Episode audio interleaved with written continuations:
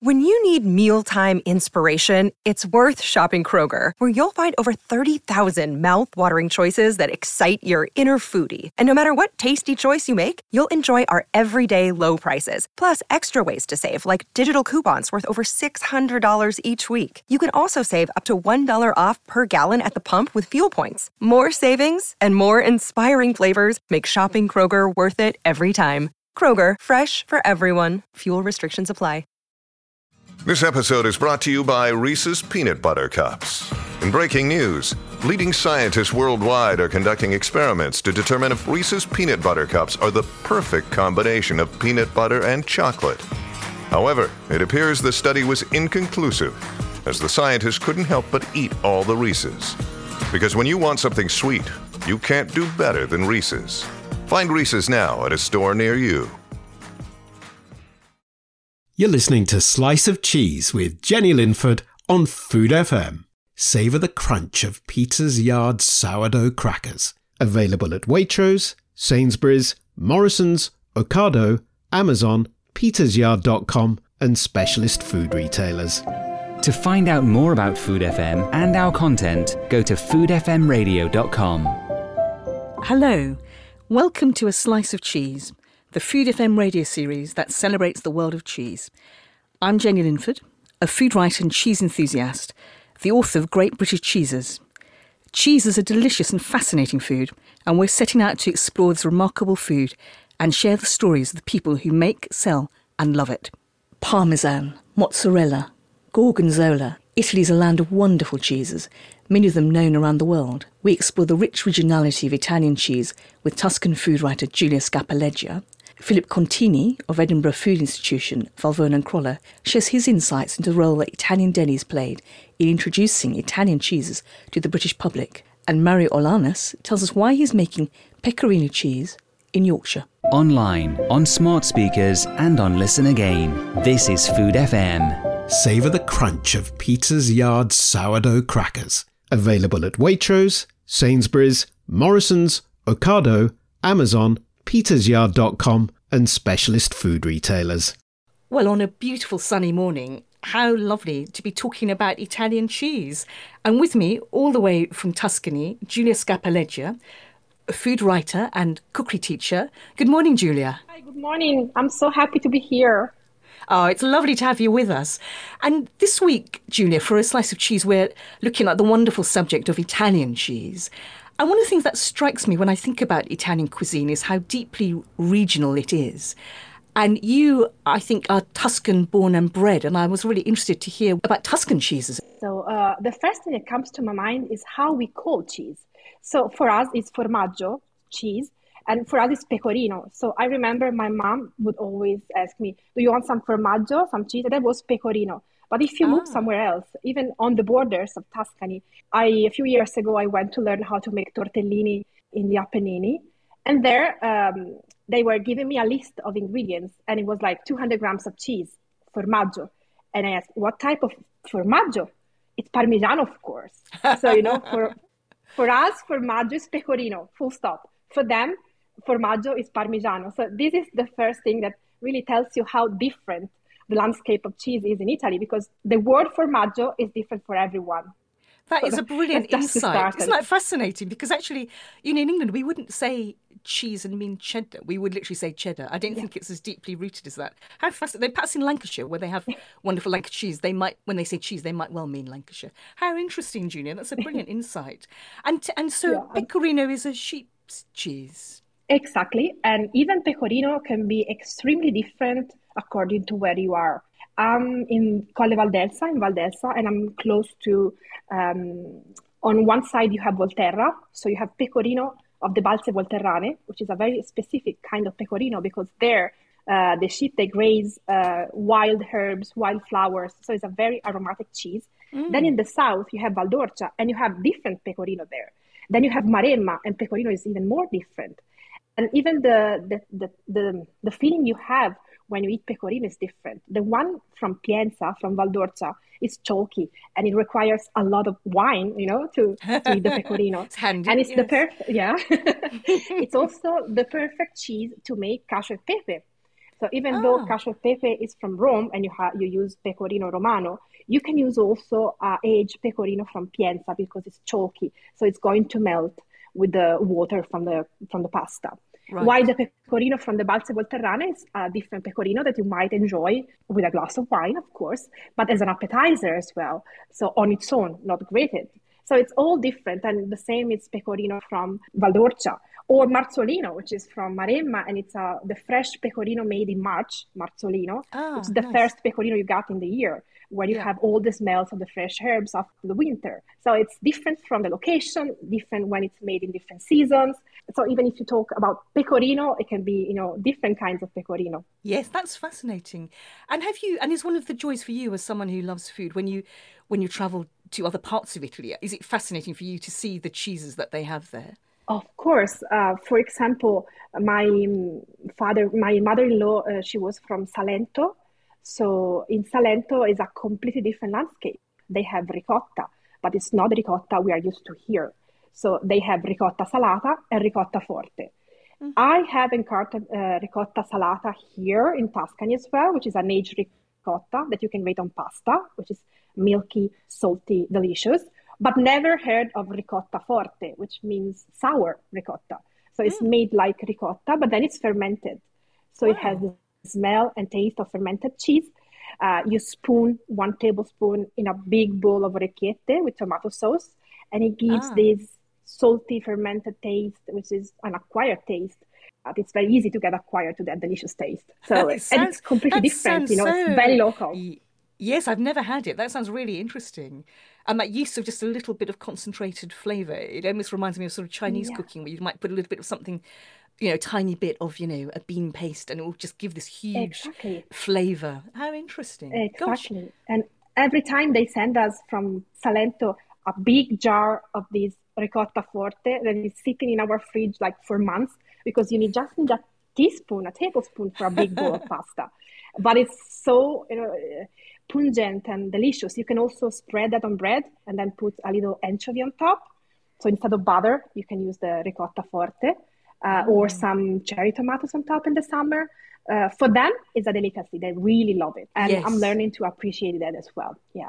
Wonderful. And have, have there been other regional cheese that you've encountered, or cheese from other parts of Italy that you've thought, wow, this is incredible? Uh, uh, so my fa- my father, uh, father, so my grandfather, uh, was from Basilicata, which is a tiny region in between Naples and Puglia. So many of the cheese from Basilicata are very similar to the cheese from Puglia, but they have specific cheese as well. For example, caciocavallo, flavorful. You can have that fresh, sliced, grilled, or even um, you know as an appetizer, baked with vegetables. It's mm. delicious. Mm. And they have burrino, which is very very unusual. Is a shell on the outside of caciocavallo, and inside you have butter. So oh burro. wow! Yeah, hence the name. And you slice yes. it and put that on bread and it's amazing as well. So I remember my grandfather bringing this burrino back home from Basilicata when I was a kid. That was a treat because you know have a big slice of butter on bread. It was yes, lovely, fantastic, fantastic. What wonderful yeah. memories! And Julia, you're you're a wonderful cook, as anyone. And I do warmly recommend you want to follow Julia on Instagram, except it will make you very, very hungry with that. you need that. Um, you know, so tell me about sort of cheese in the Italian kitchen? Because in fact, just from our conversation, this sense of extraordinary diversity, and and is it an ingredient that plays an important part in Italian cooking? Absolutely. So the first that comes to my mind is ricotta. So the fresh ricotta, that is a wonderful stuffing for fresh pasta. In mm. Tuscany, we have tortelli maremmani. So it's fresh pasta parcels, and inside you have spinach or chard or forage herbs in the season that is oh, like nice. in spring yep. with ricotta and a hint of nutmeg. Uh, mm. And ricotta, of course, is a filling for pasta in different parts of Italy. It's one of the most common fillings. Right. Uh, ricotta is also one of the ingredients that you might use to make cakes. Mm. So, uh, cakes made with ricotta and uh, some orange zest, but also as a filling of a tart. In. Garfagnana, there's a delicious tart that is called um, torta squisita, exquisite Lovely cake. name, yes. yeah, and it tells a lot about this cake because inside you have uh, farro, it's a local produce in Garfagnana. Then you uh-huh. have ricotta, you have candied orange or citron zest, and then dark chocolate, a lot of oh, dark chocolate. yum! Oh, and it's a delicious good. cake. Yeah. Now, when I was, li- I lived, I was lucky enough to have lived in Florence for three years, and on my way back from my, it was a long journey from my school back to my home, and to on the way back, my treat was to go to a bar and buy a treat. And in fact, what Mm. I bought was a very Sicilian treat. It was one of those very expensive bars near the Duomo, uh, but they sold Sicilian cannoli, and I would buy one, which of course that also has ricotta, doesn't it, in the in the yeah, yeah. and it was very delicious.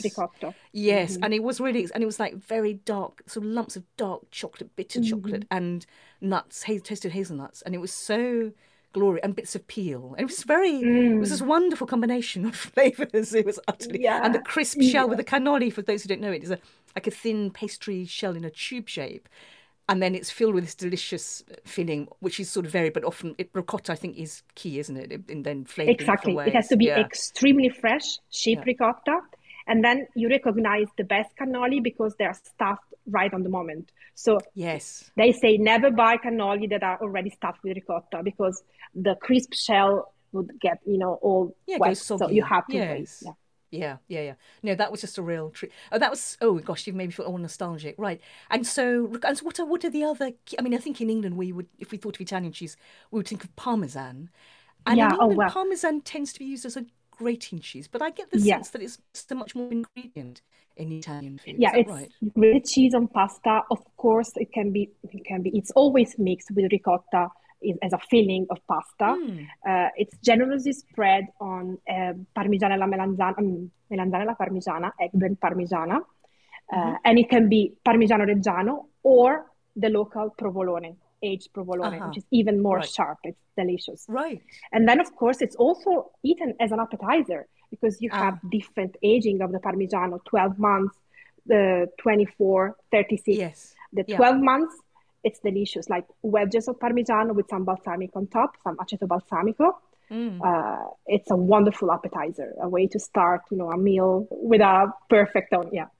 That is interesting, isn't it? Because I think I've just come back from Italy, um, and I was in Bologna, and tr- went. and Everybody went to a cheese shop, of course, and we and he, and the guy there was um, taking me through the parmesans, the different ages. It was really fascinating because. You know, they really did change with the age, which you know, you know that happens, but it's so interesting to actually taste it. And the one was, the young one was much softer and had a sweetness to it. And then as it dried out, it got more. And he was saying, oh, the one, the more assertive one, which I think was 24 months or perhaps a little bit older. Yeah. He said, oh, this we'd use this to flavour our tortellini. You know, because it would give a lot of flavour. You wouldn't need much of it. It had a big hit. Exactly. hit. Yeah. And uh, thinking about recipes to make with Parmigiano, passatelli, it's a wonderful recipe from Romagna, and it is basically Parmigiano Reggiano, breadcrumbs, and eggs. So it's a cucina povera recipe because you use Yeah. stale bread that you turn into breadcrumbs, and you use the leftover aged Parmigiano, maybe near to the crust that you grate. You mix everything together, so eggs, Parmigiano, and breadcrumbs, some lemon zest, some nutmeg, and then you pass them through a potato ricer, basically, Ah, yes, with the large holes, and you drop them directly into a chicken stock. Uh, It's a Oh, comforting that dish, sounds good. And it's made with you know uh, pantry staples, leftover ingredients. So it's a true cucina povera recipe from Italy. Yes, there's that wonderful thriftiness, isn't there, in Italian cuisine? The frugal, I mean, a, cle- a really clever use of ingredient. You know, the the recipes that use stale bread and you know, and, and also, you know, a parmesan rind. I keep all my parmesan rinds and put them into Oh, yes. soups to give extra Yeah. flavour because they will give a lovely umami hit to a Yeah. soup. Um, I'm always so- I'm always amazed at how much flavour a little bit of cheese will deliver. It is quite astonishing. You know, of, of an age. I'm thinking of an aged cheese like a parmesan or a mature cheddar. It is absolutely astonishing, isn't it? I mean, it's such yeah, a great soups, ingredient. uh, Yeah. pasta fagioli. It really gives that umami boost that they need, and it's something that you know you don't have to throw away. I always keep my uh, leftover Parmigiano wedges in the fridge, and so I know when I make a soup or I make pasta fagioli, it's there and it will give. Yes, because that extra dimension, doesn't it? Yes, Yeah, yes, yeah, I, yeah. yeah. lovely. And another Italian cheese, which is very now become very well known in Britain, is mozzarella. Tell me about Mm. mozzarella. In the, that obviously plays quite a part in the Italian cuisine too. Yes. So fresh mozzarella usually has to be eaten fresh on its own. Maybe a drizzle of extra virgin olive oil, a sprinkle of dried oregano, and that's a meal on its own. But when the mozzarella gets older, then you can use that for cooking. So it's not just uh, you think about you know pizza on top of mozzarella Ah, on top yes. of pizza, Yeah. But I like to use pieces of mozzarella for baked pasta. So sometimes to, when I want to reheat some leftover pasta with some tomato sauce, I will add pieces of mozzarella as well mm. and bake that in the oven. So it becomes all melting and stringy. It's delicious. Yes, I love the stringiness. It's so delicious. Yeah, so fun, yeah, it? yeah. You, you lift it's up so and fun. it goes on and on and on. I mean, your children must love that, I'm guessing too. Exactly. Yes, I was thinking yeah. about Livia, yes. Yes. Yeah, she loved the first time she tried gnocchi alla sorrentina. Basically is gnocchi that are boiled and then dressed with a very generous, punchy tomato sauce and then pieces of mozzarella. And then you bake everything together until the mozzarella is melting and stringy. Ah. And it's a delicious, delicious dish. Yeah. And she so you can it, use mozzarella she? for yes. cooking. So when your or, daughter ate um, it, was she just did she just love it? Is that one of her favorites? she had tomato sauce all over herself, all over herself, and the mozzarella as well. We had to give her a bath after. I was thinking about another treat uh, from Naples, or from south of Italy. It's mozzarella in carrozza. And again, this is another cucina povera recipe because you need stale bread, you need mozzarella that is not the freshest mozzarella you can get. A mozzarella that is a little bit older, so ah. drier, it's better to so it holds its shape a bit better, right? Okay. Exactly. So you have yeah. two slices of bread, you put a slice of mozzarella inside, sandwich the bread, and then dip that in eggs, and then in flour, eggs, flour, and then you fry it until mm. golden. And then when you eat the bread, you have the stringy mozzarella inside. It's fabulous. I remember my mom used to make these as a quick dinner when I was a kid because you just need some stale bread and a piece of mozzarella. If you had them on their own, they don't make a meal. But if you put yeah. them together with an egg, they become a delicious, like a glorious meal. Yeah, that sounds wonderful. Gosh, I've got to try that. I've not, I've not actually cooked it myself, so I know inspiring mm. me. Um, yeah. yeah. that's interesting. And what, and, and so you you talked about cakes and ricotta. Are there other mm. other cheeses that get used in, in desserts, or is it primarily ricotta? Oh, usually it's ricotta. Sometimes you can use um, from the north of Italy. Uh, crescenza. No, crescenza is similar to stracchino. You can make a kind of uh, cheesecake using crescenza. Ah, yeah. Because a little bit tangy and sour. It's yeah. delicious. But even robio- robiola, yes, that you can use to dress pasta to eat on its own, but it can be used to make a kind of cheesecake as well. And it's fantastic. So, in your kitchen, Julia, would you always have cheese in it? Are, are there some classic Italian cheese that you would always have to hand to use as you cook? Yeah, I always have Parmigiano Reggiano. Mm-hmm. Uh, then I have Pecorino Toscano, and it can be a fresh one and an aged one because I like to grate Pecorino on pasta, not just Parmigiano. Ah, nice. And then at the market, I find a six year old uh, provolone from Ooh. Campania, and that's my favorite cheese. It's sharp, assertive. You just really need a sprinkle of that on pizza or on Parmigiana, and it's fantastic. It's like it's a sort of little yeah, yeah you know you know you're yeah. eating it. That's for sure, don't you? Yeah, yeah. yeah. That's really. And I love to see the the man at the market, my cheese man, I call him, uh, when yeah. he slices, when he opens this big, it's like a huge bowl of cheese that it's hung for six years. When you open that, it is still fresh inside. You have like droplets of whey inside. Gosh, then you have crystals. Those yeah. crystals are calcium, so yes. it's very good for yourself. So good for the bones, yeah, good for your yeah, health. Very true. That's why I this eat that. What... I'm liking your thinking. It's very good. Yes, I shall. I shall follow that. So, well, I think Julie, you've given us a wonderful insight into the glories of Italian cheeses, and and I think it's since that rich. You know, I'm always struck by the richness and the variety of Italian cuisine. You know, because of its the way the the regions work, and even within regions, you know, you, you, we often talk about regionality, but it's even even on a smaller scale, isn't it? I imagine that you know there are local things and local cheese, especially. It's one of the things we discuss on this program is how fresh cheese doesn't transport very well. So it stays very local, you know. So you have, yeah. a, and it will really vary enough. People have their own fresh cheese that they love. Exactly. So, yeah. yeah, yeah, brilliant. Oh well, thank you, Julie. You've made me very hungry. Thank you. thank you. now I'm going to cook something with cheese. Fantastic. Take care. Thank you, Julia. Thank you again. Bye, thank you so much. Bye. Bye. Online, on smart speakers, and on Listen Again. This is Food FM.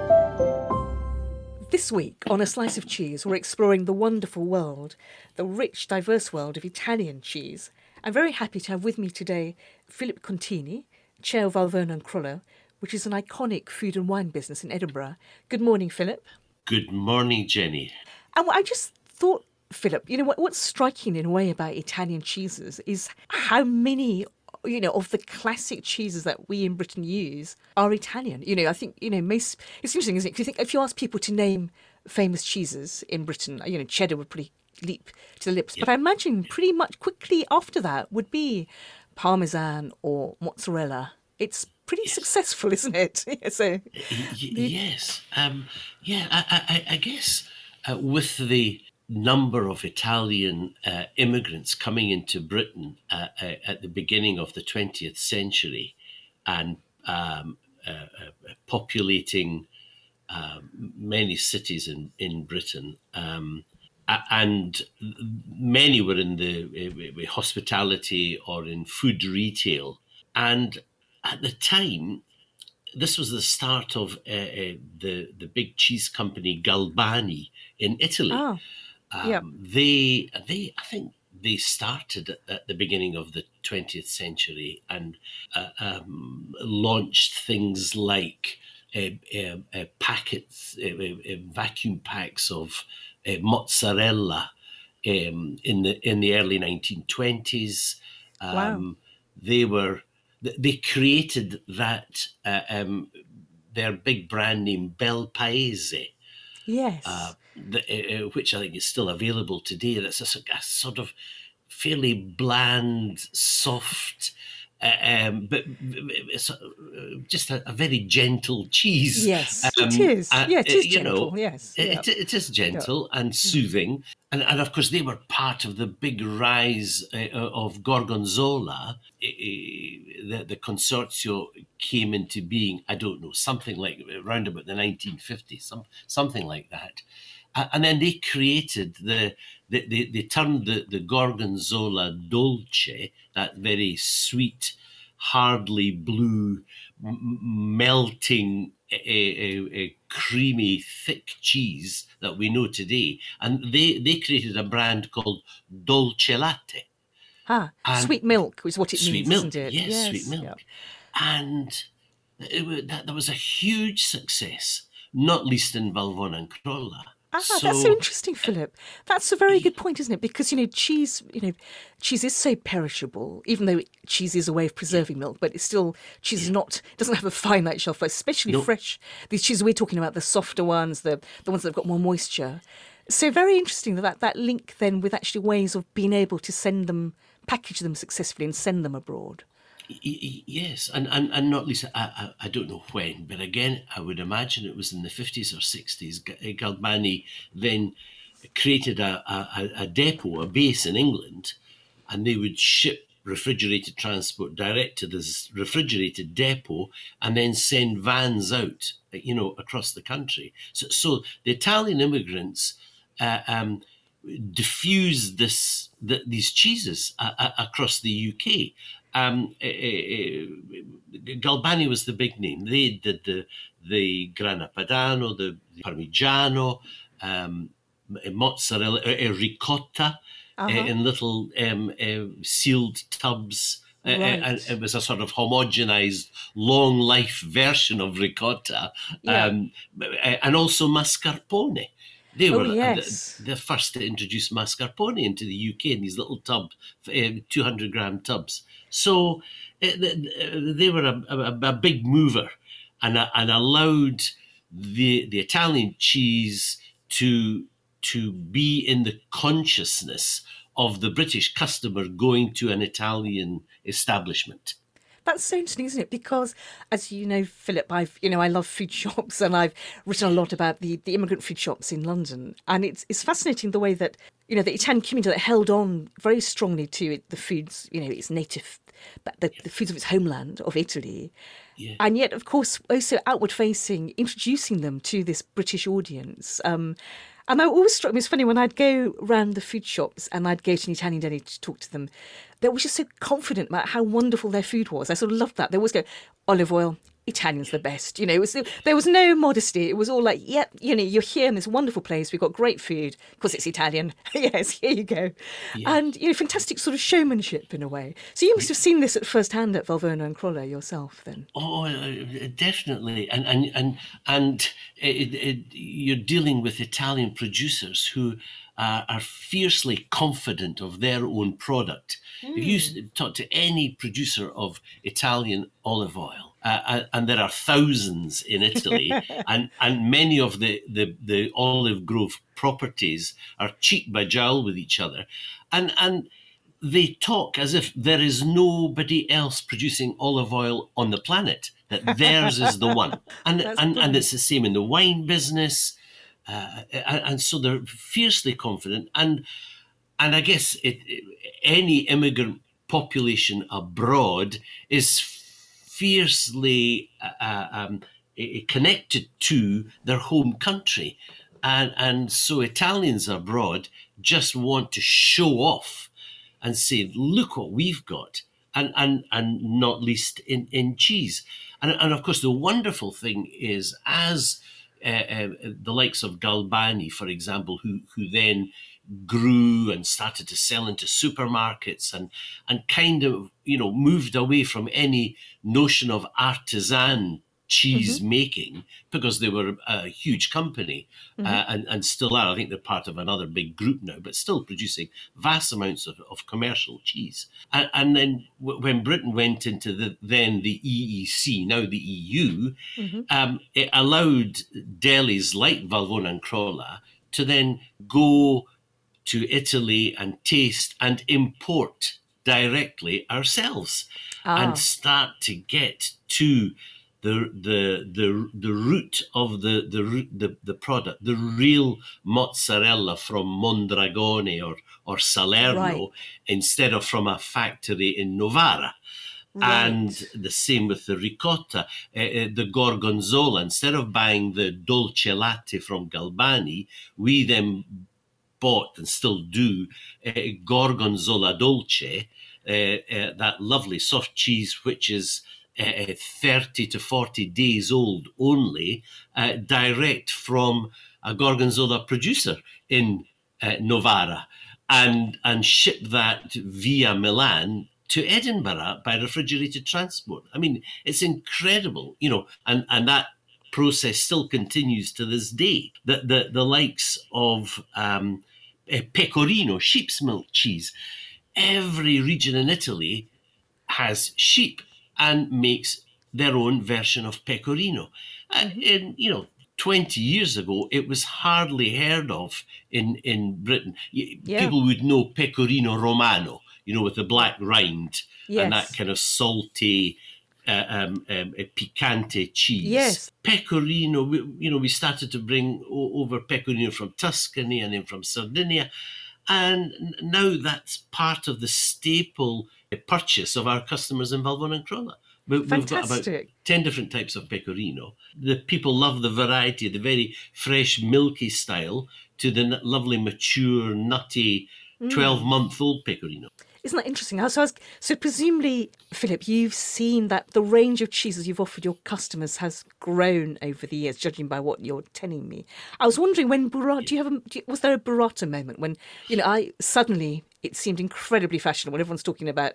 Is it before it used to be mozzarella di bufala was the sort of fashionable thing to talk about as opposed yes. to mozzarella, and then yes. it was like no, no. Then it was nudged out of the way because then it was burrata. it became with yes. the glamorous.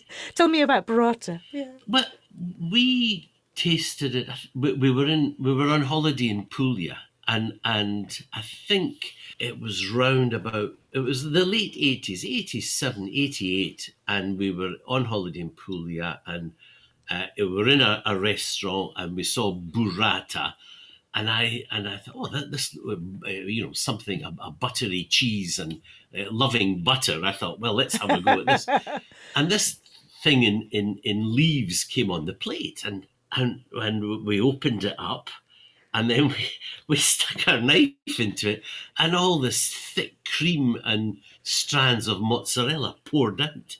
And of course it was utterly unctuous. It was just yes. delicious. And so oh we said we have to we have to we have to do something. We have to you know sell this in the shop. Um, um, but it, it was uh, difficult at the time. I don't think it was until the mid 90s that we managed to get our, our, our agent, who at the time was helping us to set up the fresh food deliveries from the north of Italy, sort of gather foodstuffs from around Italy to the north Hmm. and then ship them uh, uh, um, via London, then up to Edinburgh, and uh, and all the logistics of that. And it took a while to set it all up. But then we began to sell burrata, and of course, it was ridiculously expensive at the time because we were buying such small quantities, and it would go off very quickly. Yes, very perishable. Yeah. Oh, you, you know, you had, you you know, by the time we bought it and then it arrived here, it had like three days left. uh, Were you sort of standing by the doorway, forcing on customers, You "Try know, some burrata"? t- taste this, taste this, and, and, and that's all we did was give it away to let people try it. and then it became m- more commercially available. More the the Pugliese were now not the only ones selling it, uh, and so every mozzarella producer started to make their own burrata. And of course, in the early days, they would uh, when they created the the the skin of the mozzarella, um, eh, they would have to to to uh, leave a space to put in the, the cream and the strands of mozzarella. They had to blow it up by mouth and just like a balloon What an and image! Blow, hold it open, Yeah. and then put everything in and then seal it. And of course, health and safety came down on that like a ton of bricks and said no. So now they use compressed air. Um, Right. uh, uh, Because it is like a little bag, isn't it? That's a very interesting is. point. Yes, Yeah, with yeah, this very soft, creamy filling. So Ye- yeah, Yes. And, Yes, and, and, and now, of course, it it's no longer comes uh, wrapped in leaves. It's in it's in plastic, uh, and we sell as much burrata as mozzarella, um, and the mozzarella bocconcini, which has become very popular, and now the burratine, the little individual. Ah, all- I've not seen all- those. Yes, just like a, just like a, a mouthful. Uh, uh, we don't get that so often, unfortunately. It's a small, still a small production, but I can imagine that growing. You can imagine at your next fancy uh, drinks party serving little burratini as as a as a canopy, uh, as as a crostino, as it were. When you go to Italy, Philip, for, for holidays, or are you always looking at the cheeses that you see, thinking, "Oh, I wonder if this would go go down well in you know in back in back in Scotland"? Yes, um, much to everyone's chagrin. Well, actually, no. We all join in the fun, but Yeah. it, it does make going on holiday in Italy partly work. Um, Yes. n- not quite tax deductible, uh, just in case HMRC Yeah. are listening. You know, we, we, we don't deduct it. It is a holiday, but Yeah. you, you know, Yeah. you, you can't help but, you know. I- Do you know, think- funny enough, I have the same argument with my husband when we go away, and I'm like, "Oh, could we? We could go and meet this producer, or we could go to this market." He just looks at me. We went to be on holiday. I'm like, "Yeah, this would be really fun. You'll love it. You'd love to meet this Danish chocolate maker." it's the same, you know. It's that thing. fascination, isn't it? If you want to it- it explore is. the world of cheese, how do you? When you go abroad, it's an opportunity, isn't it? So, Yes, and, and as a retailer, you're always trying to think of new things to excite your customers and and bring them something that they've never tasted before, so that you can say, you know, hello, Mister or Mrs. So and So, a good customer. Try this, you know, taste this that we've just found, Yeah. and it's, it's it's just a wonderful road that you take your customers on, and then of course, then they come to the shop hoping that you've found something new. So, uh, yes, we do that all the time, always trying out new things. And uh, Yes, I mean, I think um, when you came on the program before, Philip, you were talking about, you know, Parmigiano and Grana Padano, and you know these expensive cheeses that actually weren't, I mean, particularly the Parmigiano, but weren't well known in Britain. So having to, you know, you often talk to me about having giving away tastings, which obviously is a cost, but I guess that is the proof of the pudding, is that people, if it's something new, why would they buy it if they don't know what it tastes like? And yet they taste and go, oh wow, that is really nice.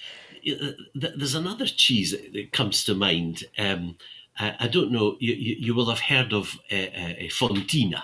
Yeah, Yeah, uh, yes, yeah, I from the Val yeah. d'Aosta. Yeah. Uh, and and and its nemesis Fontal. Have you ever heard of Fontal? I've heard of Fontal, yes. Right. So in the early days of Valvona and Crolla, uh, uh, uh, and I'm sure it was the, the the the representative of Galbani said, "We've got this cheese that is selling really well. It's called Fontal, and and it's this northern Italian cheese, and it's it's soft and quite mild, but it's quite nutty."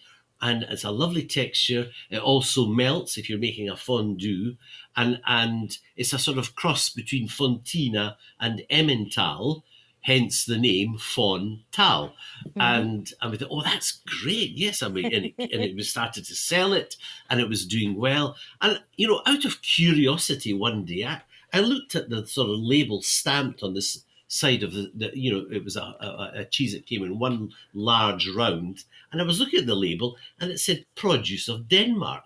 Ah. Uh-huh. Yeah. And so I got back on. I said, "This is not Italian cheese." Yes, it is. Yes, it is. Look at your label. So there was this big thing that this Italian company was bringing in cheese from Denmark. So, um, so then we changed the in the shop. We said produce of Denmark. You know, and people said, yeah. "No, but have you got the Italian version?" And of course, then we brought in Fontina, which of course is much more expensive. And yes. now Fonti- we still sell Fontal, but this one is actually made in Italy. But the, the richer, purer Fontina is now the big seller. And and Gosh. and it's lovely to see that change and bring your customers on the journey to the back to the origin of the product wonderful. Isn't that interesting? I mean, that shows, you know, the joys of a good food shop, which is something I get very passionate about, is is you know yeah. exactly that. And you can introduce your customers to this, you know, this rich world, and and they, you know, and bless them there, and they're up for it. You know, they're they're open for that journey because they trust you. You know, and. Uh, are willing to sort of follow your, your guidance. How wonderful! Is there a favourite pet cheese that you you know that you feel has got that you want to nurture and bring on with your customers? Well, the the I guess one of the cheeses that that um, people forget about uh, uh, because of all the new ones coming in is taleggio. Ah, I that, love taleggio. It's a lovely cheese, you, you yeah. know, uh, um, from Lombardy, Veneto, from the Val Taleggio, um, and and it's got a rather stinky rind and mm. and that sort of red mold and it doesn't look brilliant, but once you tuck into it and you get that lovely, smooth, creamy richness. Yeah. Um, and and and it, you know it, has been in Valvona and Crolla, you know, since the beginning, uh, and and now we've got the DOP uh, uh, uh, version, the DOP original uh, uh, cheese, and our customers are, you know, we remind them, say, "Do you remember Taleggio?" Oh yes, and they go, "Ah." And so that it, it, that happens too a lot in Valvona and Crolla. People forget because so many new things come along, and then they forget. Um, another one is Asiago, uh, you know, from the from Vicenza, Padova area. Um, lovely, fairly young cheese, only matures for 30, 40 days. Very sweet and buttery. Mm. Um, so it, it's just, and I guess with, with our team behind the counter, they get to know their customers and get to know what they're wanting, what they're looking for, and what they have forgotten about. And and it's yes. nice to remind them and say, "Yep, you know, a, a goat's cheese." at the Caprino. It took us so long to get people really to enjoy goat's cheese. Hmm. But we're always a bit fearful of it. And now it, it's a big seller in the shop, not least in uh, large uh, uh, rounds of, of a, a goat's cheese round about 500, 700 grams with a fairly hard rind, but that soft, sweet, creamy goat's flavour. Yeah. So there's there's a there's, there's still a lot to do. well, it sounds it sounds like you're enjoying it, Philip. This is what I that's what comes across. so wonderful. Immensely. Oh, Philip, that's so so nice. Thank you for transporting me back to Italy, which is always a treat to visit, and and lovely riches still to, you know, more exploring to do, yes. which is very exciting. So, Plenty to do. Yes. Thank you, Philip. Take care and then. Thank you, and thank you, Jenny. Take care. All the best. Thank you. Bye, Arrivederci. Philip. Ciao. Arrivederci. Ciao. Ciao. I'm a huge fan of Peter's Yard's crackers, and they go beautifully with cheese. All Peter's Yard's crackers are made in small batches using quality natural ingredients and their sourdough starter, slowly fermented for 16 hours for award winning flavour and crunch. Visit petersyard.com forward slash shop, enter the code slice of cheese at the checkout to receive 25% off your first order. Online, on smart speakers, and on Listen Again. This is Food FM. Savour the crunch of Peter's Yard sourdough crackers. Available at Waitrose, Sainsbury's, Morrison's, Ocado, Amazon, petersyard.com, and specialist food retailers. This week on A Slice of Cheese, we're talking about a subject close to my heart Italian cheese. Very happy to have with me today Mario Olianas of Yorkshire Pecorino. Good morning, Mario. Buongiorno. Good morning. Buongiorno a lei. so, Mario, I was really interested in this idea that you, you grew up in Sardinia and here you are in Yorkshire making pecorino. Tell us that. How did that come about? Well, I came, uh, the story goes, I came here in 2001 for six months um, just to learn English like everybody does and just Mm-hmm. work experience. And um, yeah, and uh, 20 years later, I'm still in, in Yorkshire ma- making cheese now. So, and it's, is somewhere on the line did I go to plan? But- that does happen. You, you, you fell in love, I think, didn't you, and stayed. That does happen too. yeah, we, we can say that we fell in love. You know, I've got two kids now and a dog and a cheese making business. So yeah, and I love Yorkshire. I love Yorkshire. It's the- Yorkshire is beautiful. I went to university at York, so I totally understand that. Yeah, it's a wonderful, Leeds is absolutely it, it's, it's a nice place, calm and relax. But um, we started. The story goes. I make I start making cheese 2012. So you grew up in Sardinia, so presumably you would have had pecorino sardo, because pecorino Yeah. is, is a is a Pec- sheep's cheese, isn't it? And and it's got re- regional variations. It's made around Italy, isn't it? But you have pecorino Yes, sardo, yes. pecorino toscano. The pecorino, yeah, is a PDO. That's why we call it Yorkshire pecorino because we cannot call it pecorino sardo, as we are making a Sardinian style cheese, but uh, is uh, with a Yorkshire milk. That's why we call it Yorkshire pecorino, and uh, pecorino can be made only by sheep's milk. Right. Okay, that's interesting. So, what did you? I mean, to take up cheese making is quite a thing. Were you? Did you? You know, did you love cheese, or were you interested in how it was made, or how did that come about? It's come about basically. Uh, we start 2010. I start doing um, farmers market. I was on the market producing um, lasagna, you know, the classic Italian food, uh, you know, lasagna parmigiana, uh, and um, I start making um, donuts as well. And uh, Mm. and uh, a lot of people they were, you know, just you start growing the business. People that you know they look in the product and oh, he's doing well. So I, I had a lot of people copying what we were doing. So I was just trying to uh, find a product which was not that easy to to copy or Yes. or to Yes. reproduce. And that summer, uh, I went back uh, home on, on holiday to see my family, and Mhm. my brother and my father they were making cheese. They were making pecorino. We had we Ah. had this. Father is a fisherman. My brother is a chef as well, and uh, Right. at that time they were making just hobby home cheese. And, and I went to Yeah. Sonia and said, "I think I'm gonna make cheese." And, uh, and then she started laughing and I said, you, I said, oh yeah, yeah, whatever. And I came, we came back in September, and uh, I went travel all around Yorkshire to find a sheep's milk farmer, which was quite, it was very hard. Yes, Because I all the can sh- imagine. all- yes. All the sheep, they're all for meat production in here. And um, yeah. after a few months, I managed to find actually a farm next to us in Portsmouth, and uh, and uh, I start asking for some milk, and uh, he rejected um, the offer to you know me to buy the milk from me because he's in the group. And um, and the perfect, uh, you know, stupid Italian I am, and every day I was just ringing him, say, "Can I have some milk, please? Can I have some milk?" and uh, and after he just give up and uh, just gave me the fair 30 liter of milk and that's where it all Brilliant. started and uh, at that time i was making a uh, unpasteurized um, pecorino like the traditional Yeah. sardinian pecorino Oh yeah, sure. Yeah. with environmental and me being at home they didn't like the idea after Right. that in january 2013 i started pasteurizing it and that's I was going to ask you, Mario, what was the so that first experience of making your own pecorino? What what was it like? Was it was it satisfying when you know when you you know? Do you remember what it or was it a disaster or did it come out well and you thought, wow, this is good?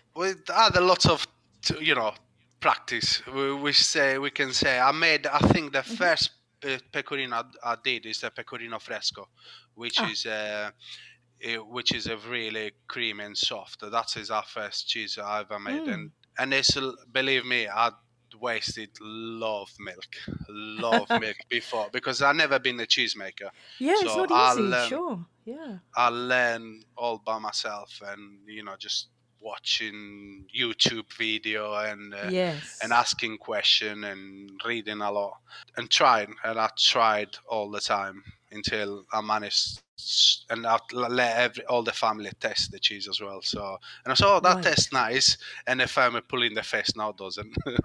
And- well done. So you persevered. So you've had this this idea and you followed it quite stubbornly by the sounds of it. And Yes. then yes. And so but the, so when what what year did you say you started? Because you've been doing it now for some some years now, haven't you? I started uh, uh, the f- Alon Pecorino cheese on 2014, and uh, that's where we proper started. And and yeah, 2014 it was Pecorino Fresco and uh, and the ric- Yorkshire ricotta. That's where we started with the, Right. that cheese.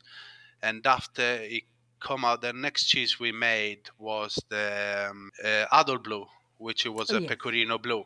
Uh, Okay, right. and it was like three three months mature Yeah. and um, that's what my main two cheeses i didn't do the fiore because it took long time to mature it takes six to six six to eight months to mature so for It's my when i set yeah. yeah. when i set up the business it was all about get a pecorino you know the fresh one so Sure. i can just keep going and Yes. just try I mean, as that, you're absolutely right. Yes, because financially you need the income, don't you? You need the money. You can't wait. You can't tie up all your money for six, eight months. All the cost Yeah, of the milk and the labour. Yeah, yeah. you know, because I was Yeah. buying 30 liter of milk and I was paying the farmer straight away. So that's what Yeah. we all we still do that as well. Is it in Otley that you're based and you've got your family? Yes, we moved. Yeah. Yeah. we were working from home for until uh, last year. So we start 2014 till 2021. We were working from approved area home. We had Yeah. approved area home, and last year in May 2000 and well 2021 and Yeah, May the 5th we moved in mm-hmm. a new premise in Otley. lovely. So That's exciting. That's a big step for you then. So, so a whole special dairy then. yeah, we just full yeah, just all just full dairy, all all you know. I call it a, now I call it a white box. all, yes, they are white boxes. You're right. So yeah, brilliant. And and that's great. And so how? What, what, what time? Give us an insight into your working day. Do you um you know do you get up early in the morning? When does milk come? How does it how does it work? Yeah. So yeah, we, we, when we moved uh, um, first um, first few months, I moved in uh, in a new dairy. I was getting up about four o'clock every morning, Monday to Thursday, uh, to get the milk. But now we manage we managed to master the timing and stuff. So I get up about f- five o'clock. I'm on the farm for six six thirty. Collect the milk, the raw milk. I collect uh, myself every Mhm. morning. Go to the dairy, and that's where we start about seven o'clock, pasteurizing the milk, and uh, Right. and and after we alternate the day, we make the like for example, uh, Monday Tuesday we make fresco. Today we Ah. are making uh, fiore, and tomorrow Right. we make blue. And after we alternative, uh, we alternate the Okay. cheeses. Right, interesting. You've got a real pattern. So, in fact, tell us, talk us through the cheeses you're making, and because I think what's interesting about the word pecorino is that it's one word, but actually there are lots of different. You know, even just hearing you talk, Mario, I can tell they're different versions of pecorino.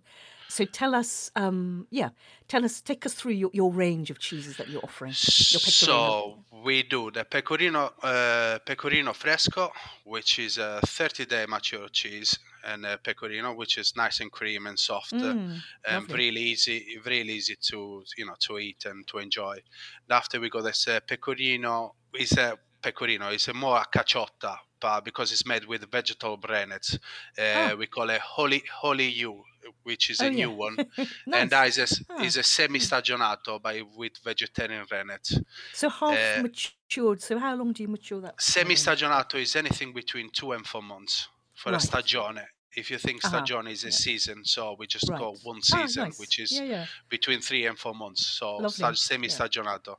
After we do the pecorino fiore, which is the mature pecorino, which everybody knows in the UK because it ha- is, it's got a hard texture, nutty flavor. You know, Ah, it travels well as well. Yes. That's why it's well known in the UK, the pecorino, and everybody think pecorinis are cheese. Uh, we do that, which is a six to eight months. because obviously you've got to tie up your milk then for that time, you know, which is, you know, which is a big thing for a cheesemaker to do because it means you're waiting and hoping to make some money at the end of it. So- Yeah, exactly. That that's where it, where it's, we start big production of that only last year because uh, we could not, you know, we could not afford it to keep the money tied up that long. So yeah, we got the Fiore, and yeah. yeah, and after we do the Leeds Blue, which is a pecorino with a blue vein, is uh, Right. the recipe I took, which is same production of pecorino, halfway to a pecorino and a gorgonzola. So Ah. we use the two production and we make the Leeds Blue, which is a blue pecorino. And I wanted to take you back to your your, childhood in Sardinia. So, did you grow up eating? Or is pecorino? Was it just around? You know, was it a cheese that you ate every day, or you know, what, what are your memories of eating pecorino as a child? As a child, the we, um, I think our family, because we come from a fisherman family, um, you know, my father is a fisherman. We had a Mm-hmm. Yeah. lot of fish, and pecorino and the cheese and sausages we used to eat on the when we used to go hunting and stuff like that. So Ah, yeah, it was more or when we go used to go on family party always been you know a, f- uh, a friend who b- bought a big wheel of pecorino and Lovely, we just yeah. sit down usually the way we eat the pecorino in italy in sardinia it just sat down on the table a big bottle of red wine yeah. and uh, and it and um, like we call it a pattada which is a knife and everybody Ah. just get with a knife and took a big chunk How nice. uh, yeah, that sounds like good. that. And would that have would been that pecorino that you eat with the chop? Would it have been a mature one or semi-stagionato or? Uh, it's all depend. It's all depend. It's um, Yeah. yeah. It's depend. It's all depend what was available because we Yeah. all let my father or friends and whatever when it was on the table, he always got on the little small holding from straight from the farmer what was available. Ah, we nice. wouldn't buy. Yeah, yeah. and you know, and then the flavor is completely. Well, just a little bit different what what, what I make because pecorino in, in Italy is much much stronger and much spicier, mu- you know, more nuttier. And Yes. in here, I had to just tend down my flavor for the English market. Oh, that is interesting. Yes, I wanted to ask about that. So, yeah, I mean, I think as I, I think I often I have fond memories of pecorino fresco, which, is, as you say, is very gentle and easy to eat. But you know, as it ages, it does get it can get much more powerful. And of course, you've got pecorino romano, which has also got quite a you know a spicy kick to it, hasn't it? Yeah, the pecorino romano is mainly for cooking and flavor. It just uh, that we yes. we don't in Italy is is don't need well basically I never eat pecorino romano as as a normal As cheese you know as a cheese right? as yes, a eating yeah. cheese as we a all table add cheese. Yeah, yeah exactly we always grated it because it's really salty and it is very. yes, it's true. It's, yes. it's mainly used to be for seasoning and to keep the milk you know for Yeah. storing the milk long time and Yeah. with pecorino romano we always used uh, in uh, for grating which sardinia makes pecorino romano as well Yeah, interesting. So tell me, so pecorino, you know, not a cheese that's very well known in Britain, I would say. How have you have you spent a lot of your time, Mario, in you know explaining about your cheese to people in in Yorkshire, in in Britain? You know, getting to try it and to telling them the story of it. mainly the story. Try. Mm, I was quite lucky. Few, you know, up here they knew what pecorino. The question asked uh, is, "Oh, I didn't know pecorino was soft or blue," and then Ah, that's where I all explain. Yeah, the pecorino is a sheep's milk, and uh, Yes. It's the way we make the pecorino as well is a bit different. But it just, yeah, you can have a, a pecorino fresco, and uh, that's where you explain all the Yeah, the different stages. Yeah, the different sure. stages of the pecorino. Yeah, and a big question. So, have you taken your your Yorkshire pecorino back to Sardinia and given it to your family and friends? And how did it how did it go down with them? Yes, uh, I used to take the pecorino every year when I start because after I start do a competition with my brother who was making the, the best pecorino, and uh, every summer I used to, and I still do it. I still do it now. And this day, you know, every Yes. every summer I take uh, a wheel of each, and uh, I let the family sit down and test the cheese and uh, compare it. Now my brother just give in. You know, I got the, I won the He's, competition. he's surrendered. Well done. Yeah, good. That's a brilliant moment. That must be quite satisfying to know that. So, Well, it yeah. was satisfying when uh, when we won the Super Gold in the World Cheese Award, and uh, we won this. Well, even this year we won the Supreme Champion. So, yeah, that was it was Yeah. quite nice, uh, nice award, and I keep remi- remind my brother I was I'm the best. nice. Brilliant. Oh, well, listen, Mario, that was so nice to hear that story. Thank you very much. It was lovely, lovely to talk to you. Thank you. Bye bye, Mario. Ciao. Ciao. To find out more about Food FM and our content, go to foodfmradio.com.